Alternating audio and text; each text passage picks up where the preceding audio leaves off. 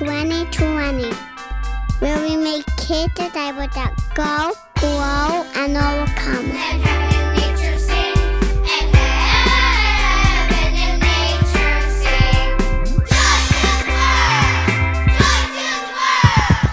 This is December 17th, and our character in the hot seat today are the sheep.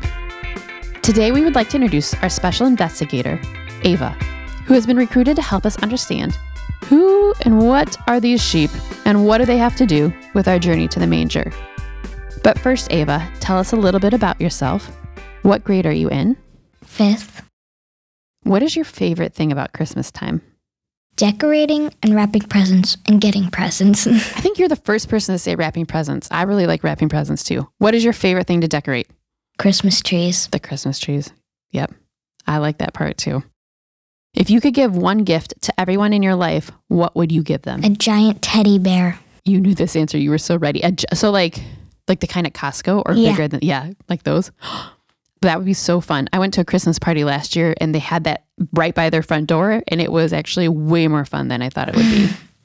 Do you have one or you ever have you ever I have a teddy bear like this big. so it's like four feet tall, maybe. Yeah, those Costco ones, they're unreal, aren't they? yeah.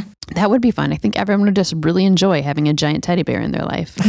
so, Ava, tell us where does the Bible talk about the sheep? Luke 2.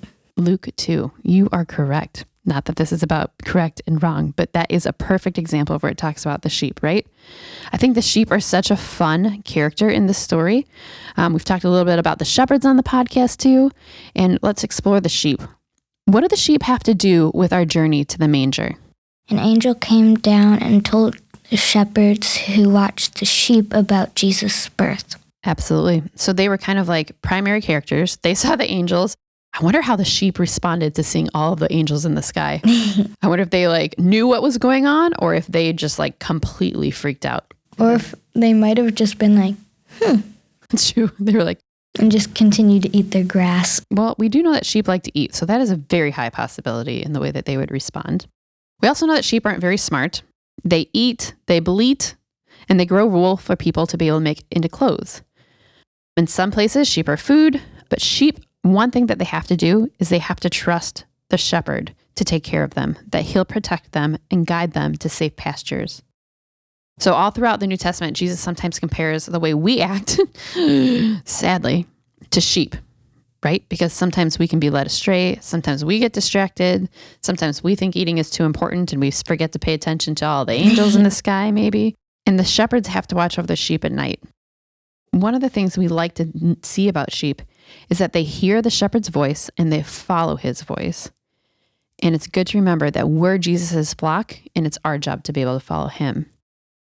So, Ava, what can you learn for your own story through the story of the sheep? You can learn to listen to God's voice and trust in Him. Absolutely. The sheep are so good at listening to their shepherd voice. And I hope that we can be just like them in that way, that we can learn to listen to God's voice. Well, I'm going to close this in prayer. Dear Heavenly Father, I thank you so much that you give us these animals and sheep. And that although most of us in our daily life don't spend a lot of time hanging out with sheep, Lord, there's certain things that we get to know about them. And we know that so many times our own hearts are just like those of the sheep, easily distracted and led astray and vulnerable, Lord. So we pray that you would give us the strength and the wisdom to listen to your voice and obey what it says. And we pray this in your name. Amen.